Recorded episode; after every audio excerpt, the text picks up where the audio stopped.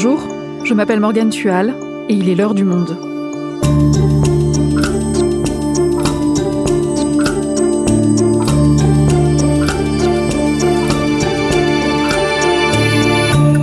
Aujourd'hui, pourquoi Vladimir Poutine a-t-il recentré son offensive sur l'est de l'Ukraine?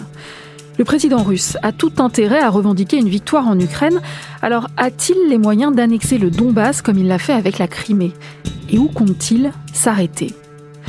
Sylvie Kaufmann est éditorialiste au Monde et spécialiste des questions géopolitiques. Elle nous donne les clés pour comprendre le rapport de force militaire et géopolitique à l'œuvre dans cette nouvelle phase de la guerre en Ukraine. Guerre en Ukraine, le plan B de Poutine, un épisode produit par Adèle Ponticelli, réalisation Amandine Robillard.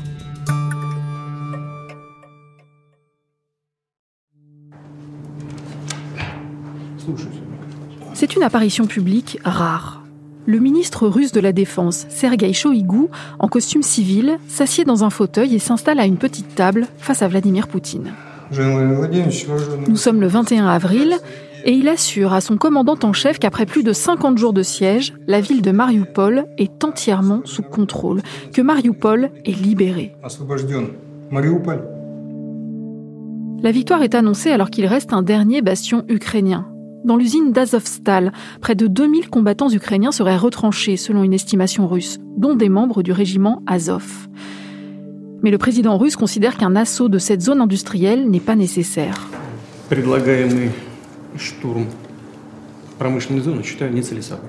Il ordonne de l'annuler.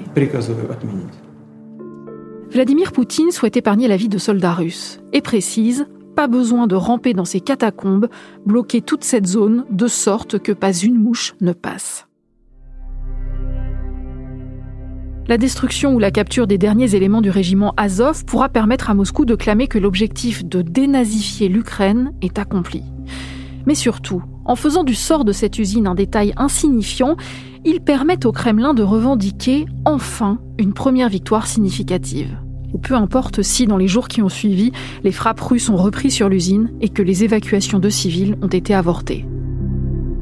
Le 9 mai prochain, date commémorant la victoire lors de la Seconde Guerre mondiale et devenue la plus sacrée de la Russie poutinienne, les séparatistes de la République de Donetsk défileront dans les rues de Mariupol.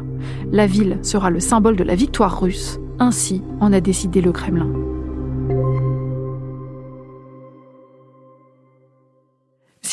On t'avait reçu dans ce podcast juste après le lancement de l'offensive russe en Ukraine et tu nous expliquais comment cette guerre bouleversait l'ordre mondial. Deux mois plus tard, nous sommes dans une nouvelle phase de la guerre et les cartes ont été rebattues. Tu vas nous raconter tout ça. Déjà, comment est-on entré dans cette deuxième phase? Alors, on est entré dans la deuxième phase par la fin de la première phase, c'est-à-dire la première phase donc 24 euh, février, l'offensive russe commence avec d'énormes moyens russes en troupes. Hein. Il y avait 190 000 hommes qui étaient massés derrière la frontière. Et donc le plan initial, c'était une sorte d'opération éclair, un blitzkrieg un peu pour prendre Kiev, prendre le contrôle de la capitale ukrainienne, renverser le régime, c'est-à-dire euh, soit arrêter, soit éliminer, soit provoquer la fuite du président euh, Volodymyr Zelensky et de son gouvernement, et d'installer un gouvernement fantoche euh, pro-russe et de prendre le contrôle du pays tout simplement avec ce double objectif de le dénazifier, hein, c'est la terminologie russe, et de le démilitariser, voilà, pour l'annexer en quelque sorte. Mais ce plan de Vladimir Poutine, il n'a pas marché. Pourquoi? Je crois pour trois raisons essentielles. La première tient à l'armée russe elle-même et à la manière dont elle a échoué en fait dans l'exécution de son plan. Le plan était jugé très ambitieux par les renseignements occidentaux parce que les services de renseignement américains et britanniques étaient très bien informés en réalité. On avait des doutes au début, avant le début de la guerre, mais leurs renseignements étaient tout à fait exacts sur le plan de Moscou et du Kremlin, qui était donc de prendre Kiev, etc.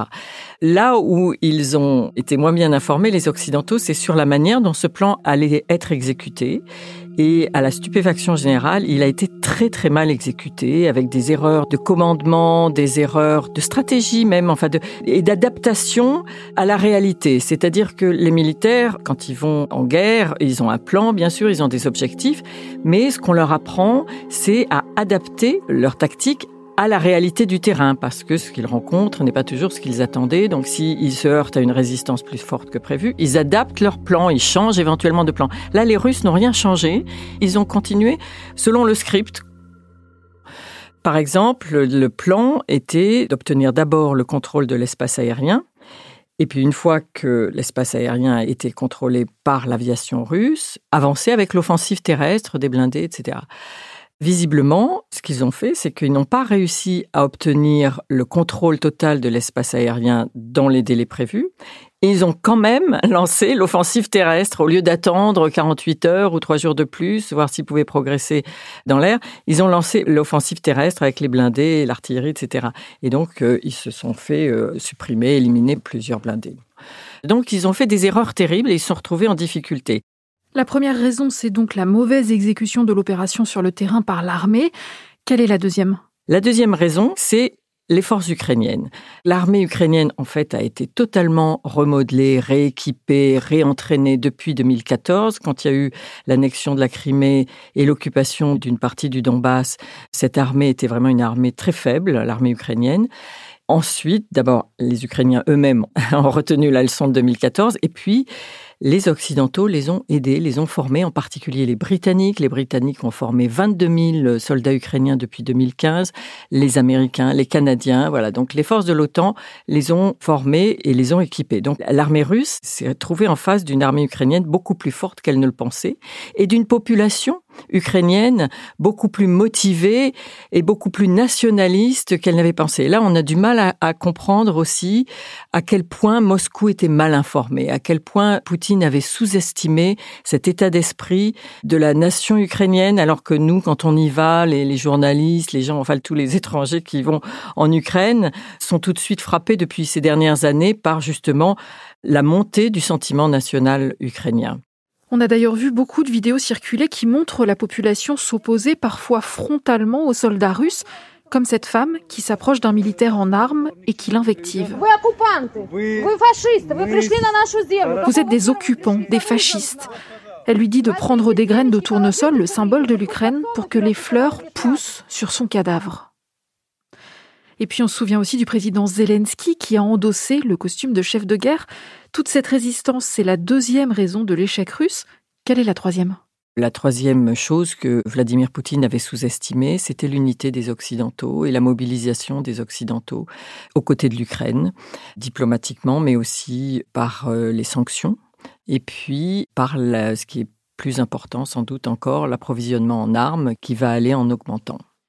Ce que tu nous dis de cette première phase de la guerre, ce sont visiblement beaucoup d'erreurs d'appréciation, des mauvais renseignements. On est loin en fait de l'image d'un Vladimir Poutine stratège tel qu'il avait pu être décrit au début de l'invasion. Oui, alors Beaucoup d'experts qui connaissent bien euh, Poutine disent euh, en fait il n'est pas un stratège, c'est un joueur de poker. Mais c'est vrai que depuis 22 ans qu'il est au pouvoir, il a quand même marqué des points à l'étranger. Il a, il a changé le cours de la guerre en Syrie. Euh, L'Ukraine, il s'est trompé, en tout cas dans son analyse initiale, peut-être parce que là c'est beaucoup plus idéologique. L'Ukraine pour Poutine depuis très longtemps c'est quelque chose de très profond. Il a une une obsession. C'est-à-dire que pour lui, il le dit très clairement à plusieurs reprises, l'Ukraine n'est pas un pays, l'Ukraine n'est pas une nation, l'Ukraine c'est la Russie pour lui. Et donc le résultat de ces premières semaines de guerre, c'est qu'assez rapidement, l'armée russe cesse de progresser sur le territoire ukrainien. Voilà, ils se sont trouvés dans une impasse et puis non seulement ils ont dû abandonner, renoncer à Kiev, mais ils n'ont réussi à prendre aucune grande ville ukrainienne, ni même dans l'Est, par exemple Kharkiv, qui est la deuxième ville d'Ukraine, qui est une ville peuplée de russophones, a résisté et résiste encore. Et le 25 mars, la Russie, par la voix de Sergei Routskoy, l'adjoint au chef de l'état-major russe, annonce que les principaux objectifs de la première phase de l'opération ont été accomplis, ce qui permet de concentrer les efforts sur le but principal de l'opération, c'est-à-dire la libération du Donbass. C'est formulé comme une victoire, mais ça ressemble à un échec. Qu'est-ce que ça veut dire concrètement? Quel est le plan B de Vladimir Poutine? Alors on aimerait bien le savoir exactement parce que ça, évolue suivant euh, ce qui se passe sur le terrain. D'après ce qui a été annoncé à Moscou, le plan, c'est donc de se concentrer sur le Donbass. Le Donbass, c'est donc deux régions, la région de Donetsk et la région de Lugansk. 30 à 40 à peu près de ces deux régions sont occupées depuis 2014 par des séparatistes euh, ukrainiens pro-russes appuyés par des forces russes. Les Russes voudraient prendre la totalité de ces deux régions qui ont été déclarées indépendante, juste avant le début de la guerre. Un des commandants euh, russes a dit il y a quelques jours que l'objectif était de prendre le contrôle de l'Est et du Sud. Donc on peut imaginer aussi qu'il s'agit de faire la jonction bien sûr avec la Crimée et puis peut-être de s'étendre plus vers le sud-ouest, vers Odessa, peut-être prendre Odessa et qui sait peut-être aller plus loin encore vers la Transnistrie, la Moldavie. Voilà. Donc on ne parle plus de ce plan général de dénazification, de démilitarisation. Visiblement, on ne cherche plus côté russe à renverser Volodymyr Zelensky. On est plutôt euh, Moscou reconnaît en fait que ça sera un partenaire dans la négociation de l'avenir, mais on est vraiment dans cette concentration géographique vers le sud et l'est. Mais Sylvie, cette nouvelle phase, ce nouveau plan va tout de suite être bousculé par la découverte des massacres de Boucha. Alors voilà, ça c'est un, vraiment un tournant dans cette guerre. Pour l'Occident, c'est une prise de conscience importante parce que l'opinion publique dans les pays européens, aux États-Unis, est vraiment choquée, comprend vraiment la dimension euh, humaine de cette guerre. Et pour les dirigeants occidentaux, c'est aussi la réalisation qu'on ne peut pas rester comme ça juste à prendre des sanctions et être complètement euh, extérieur à cette guerre. C'est qu'elle elle met en cause des valeurs et le droit international de manière extrêmement profonde et qui met en danger toute la communauté internationale en fait. Alors comment ces dirigeants occidentaux réagissent-ils à ce moment-là? Par exemple, Emmanuel Macron, qui euh, parlait très régulièrement à Vladimir Poutine depuis euh, le début de la guerre pour essayer d'obtenir un cessez-le-feu, d'obtenir des aménagements, des couloirs humanitaires pour Mariupol, enfin en vain en permanence, mais il s'est arrêté de lui parler. À partir de la dernière fois que Macron et Poutine se sont parlé, c'était le 29 mars. Le 31 mars, 1er avril, il y a eu ces découvertes de des massacres de Boutcha et de quelques petites villes environnantes. Et Macron n'a plus parlé à Poutine depuis cette date. Et le discours politique américain, d'ailleurs, se durcit aussi. On voit notamment que Joe Biden euh, parle librement de euh, génocide, de dictateur. Dictator declares war and commits genocide et du départ même de Vladimir Poutine. Et puis, on a augmenté le niveau des sanctions occidentales contre la Russie. La question se pose de manière de plus en plus pressante et concrète d'un embargo sur le gaz et sur le pétrole ukrainien. Et puis, il y a le troisième levier qui est celui des livraisons d'armement. Et là, on passe vraiment à un niveau supérieur depuis quelques jours. Dans cette deuxième phase, on passe à une autre dimension. C'est-à-dire que dans la première partie de la guerre, les Occidentaux, les forces de l'OTAN ont livré aux Ukrainiens des missiles anti-chars, les fameux javelines, des choses qui sont portées sur le dos, des pièces d'artillerie, des munitions, des gilets pare-balles, de, bon, de renseignements, beaucoup de renseignements aussi. Et mais là, on passe dans, vraiment dans les armes lourdes, donc des chars, des blindés de toutes sortes, des pièces euh, détachées pour l'aviation. Le chef du Pentagone, le secrétaire euh, américain à la défense, Lloyd Austin, a dit Nous allons remuer ciel et terre pour fournir aux Ukrainiens ce dont ils ont besoin. Et les Américains ont même tordu le bras aux Allemands, à l'Allemagne, qui a fini par annoncer que oui, qu'elle aussi allait livrer des chars à l'Ukraine, ce qui est quand même quelque chose euh, sans précédent pour l'Allemagne, très important. Donc les alliés occidentaux franchissent un pas supplémentaire dans cette deuxième phase de la guerre. Est-ce que ça modifie leur statut dans cette guerre? Est-ce que ça peut faire d'eux des co-belligérants? Alors c'est une grande question et c'est une question très intéressante parce que personne n'a vraiment la réponse. Il n'y a pas de qualification juridique du statut de co-belligérant en droit international. Donc finalement, c'est une question de rapport de force et de, et de stratégie euh, dans la guerre à partir de quel moment on devient co-belligérant? Au début de la guerre, on a pensé que de livrer des armes, ça risquait de faire de nous des co-belligérants. Là, on voit qu'on a dépassé largement ce stade. On ne se considère pas pour autant euh, comme parti à la guerre. La Russie tend de plus en plus à faire des commentaires, hein, de, que ce soit Lavrov, Poutine ou les médias officiels russes, à assimiler les pays occidentaux à des co-belligérants. L'OTAN, en substance, est engagée dans une guerre avec la Russie via un intermédiaire et elle arme cet intermédiaire. Cela signifie la guerre. On voit que ces livraisons massives d'armes commencent à les gêner vraiment. Voilà, on en est là, mais c'est une question euh, évolutive. Et quelque chose qui gêne aussi la Russie, c'est que la Suède et la Finlande envisagent de faire une demande d'adhésion à l'OTAN. Or, une des raisons avancées par Vladimir Poutine pour déclencher cette guerre, c'était d'empêcher l'OTAN de s'installer à ses frontières. Comment réagit Vladimir Poutine à tout ça? Est-ce qu'il existe un risque d'attaque russe sur un pays de l'OTAN? Mais oui, c'est encore un échec de Poutine, c'est extraordinaire. Il entre en guerre, il envahit l'Ukraine, parce que il dit que l'OTAN menace euh, la Russie. Et qu'est-ce qu'il obtient au bout de deux mois? Que l'OTAN, non seulement est de plus en plus unie, se renforce, mais qu'il va y avoir de nouveaux membres de l'OTAN, à savoir la Finlande et la Suède, qui étaient neutres euh, en dehors de l'OTAN traditionnellement, maintenant demandent à y adhérer et vont sans doute en devenir membres au sommet de l'OTAN de Madrid. Alors, est-ce qu'une attaque russe contre un pays de l'OTAN est envisageable? C'est évidemment quelque chose que les stratèges euh, occidentaux prennent en compte, notamment euh, par exemple contre un des pays baltes, qui sont les plus proches. Mais pour l'instant, on ne voit pas trop l'intérêt qu'aurait la Russie à provoquer une telle escalade de la guerre. Ça n'est pas nécessairement dans son intérêt. Évidemment, il y a toutes ces gesticulations, il y a la rhétorique autour de la Troisième Guerre mondiale qui a brandi, euh, cette menace qu'a brandi Sergei Lavrov, ou euh, les tirs de missiles, comme euh, le missile Sarmat récemment, aussi cette ces avertissements sur euh, la guerre nucléaire, mais je crois que pour l'instant, tout ça fait partie surtout de la rhétorique et de l'agitation. Ça, c'est pour l'adhésion à l'OTAN, mais se pose aussi la question des adhésions à l'Union européenne, car après la découverte des crimes de la région de Boutcha, Ursula von der Leyen, la présidente de la Commission européenne, s'est rendue à Kiev pour apporter un formulaire d'adhésion à l'Union européenne. Madame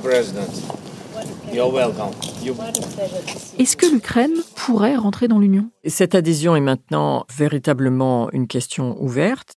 La Moldavie et la Géorgie, dans la foulée, se sont aussi portées candidates en disant nous aussi nous sommes menacés par la Russie et nous aussi nous défendons les valeurs européennes.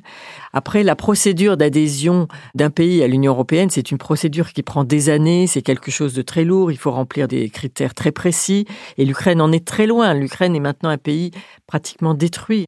L'économie euh, ukrainienne est déjà dans un état absolument désastreux. Donc, il y aura une phase de reconstruction euh, importante à laquelle l'Europe va participer de manière très très active hein, et, financera cette reconstruction. Donc il faudra inventer quelque chose. Je ne pense pas qu'on puisse dire que l'Ukraine va devenir un pays membre de l'Union européenne comme euh, l'est devenue la Pologne ou l'Espagne euh, bien avant. Ça ne sera pas le même processus d'adhésion, mais il va falloir le faire. Le nouveau plan de Vladimir Poutine est donc de s'emparer d'une partie de l'Est et du Sud de l'Ukraine, notamment les républiques autoproclamées de Donetsk et Luhansk, dont il a reconnu l'indépendance, on le disait, le 21 février, juste avant le déclenchement de l'invasion. Est-ce que, d'une certaine manière, Vladimir Poutine veut montrer que la boucle est bouclée et amorcerait ainsi une issue à ce conflit? Alors, je ne sais pas où il voit l'issue exactement. Ça, c'est une question euh, assez ouverte encore à, ce stade parce que cette bataille du Donbass est une bataille décisive et on ne sait pas comment elle va euh, se terminer. Parce que les, les forces russes, malgré leur énorme puissance de feu, n'ont pas beaucoup progressé en quelques jours depuis le, le 18 avril, depuis que cette, cette offensive a été lancée. Ils se heurtent à une une résistance ukrainienne forte. Ce sont des unités très très bien entraînées et qui connaissent ce terrain puisqu'ils s'y battent depuis huit ans. Hein. Donc Vladimir Poutine aurait aimé, on le sait, pouvoir annoncer une victoire le 9 mai, parce que le 9 mai, il y a ce grand défilé sur la place rouge traditionnellement pour célébrer l'anniversaire de la victoire de la Grande Guerre patriotique, de la Deuxième Guerre mondiale. Est-ce qu'il pourra le faire ou comment est-ce qu'il présentera les choses le 9 mai On verra. Mais on voit déjà que dans son entourage et notamment parmi les propagandistes euh, à Moscou, on entend de plus en plus et on lit un discours de plus en plus offensif et de plus en plus large sur l'affrontement de la Russie contre le reste du monde. Il y a cette idée de, voilà, maintenant c'est bien au-delà de l'Ukraine. Cette guerre, c'est pour rétablir une justice dans un ordre mondial où la Russie a été spoliée à la fin de la guerre froide par l'Occident, qui a été triomphant, etc. Donc, jusqu'où est-ce que cette rhétorique peut aller Ça peut annoncer une autre phase, en effet, de ce conflit ukrainien. Et comment les pays occidentaux répondent-ils à ça? Ils sont inquiets, bien sûr. C'est une rhétorique qui, pour l'instant, est surtout au stade de la rhétorique, mais qui peut se traduire par des affrontements euh, diplomatiques ou même euh, euh, militaires ailleurs graves. Ce qui inquiète aussi les Occidentaux, c'est que le reste du monde n'est pas aligné sur les positions occidentales. Loin de là, la Chine, l'Inde et des pays, en fait, la majorité des pays qui représentent la majorité de la population mondiale ne suivent pas les Occidentaux et veulent rester soit en dehors de ce conflit, soit euh, continue à avoir des relations euh, très proches avec la Russie.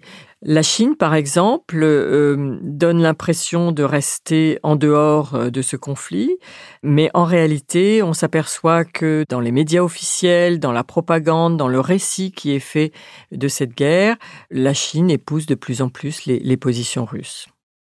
Donc ça, c'est un sujet, je crois, dont l'Europe et les États-Unis ont pris conscience euh, un peu tard, je crois, dans ce conflit.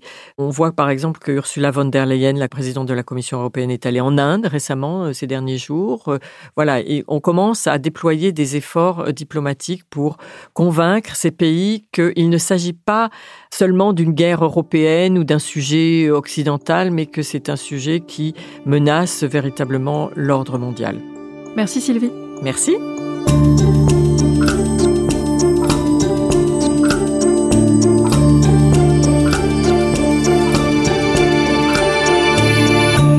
Pour en savoir plus sur le conflit qui se déroule actuellement, vous pouvez vous rendre sur la rubrique Guerre en Ukraine en allant vous abonner sur notre site lemonde.fr. Vous pouvez aussi écouter nos désormais nombreux podcasts qui lui ont été consacrés. C'est la fin de l'heure du monde, le podcast quotidien d'actualité proposé par le journal Le Monde et Spotify. Pour ne rater aucun épisode, vous pouvez vous abonner gratuitement au podcast sur Spotify ou nous retrouver chaque jour sur le site et l'application lemonde.fr. Si vous avez des remarques, des suggestions ou des critiques, n'hésitez pas à nous envoyer un email à l'heure du monde. L'heure du monde est publiée tous les matins du lundi au vendredi. On se retrouve donc très vite. À bientôt.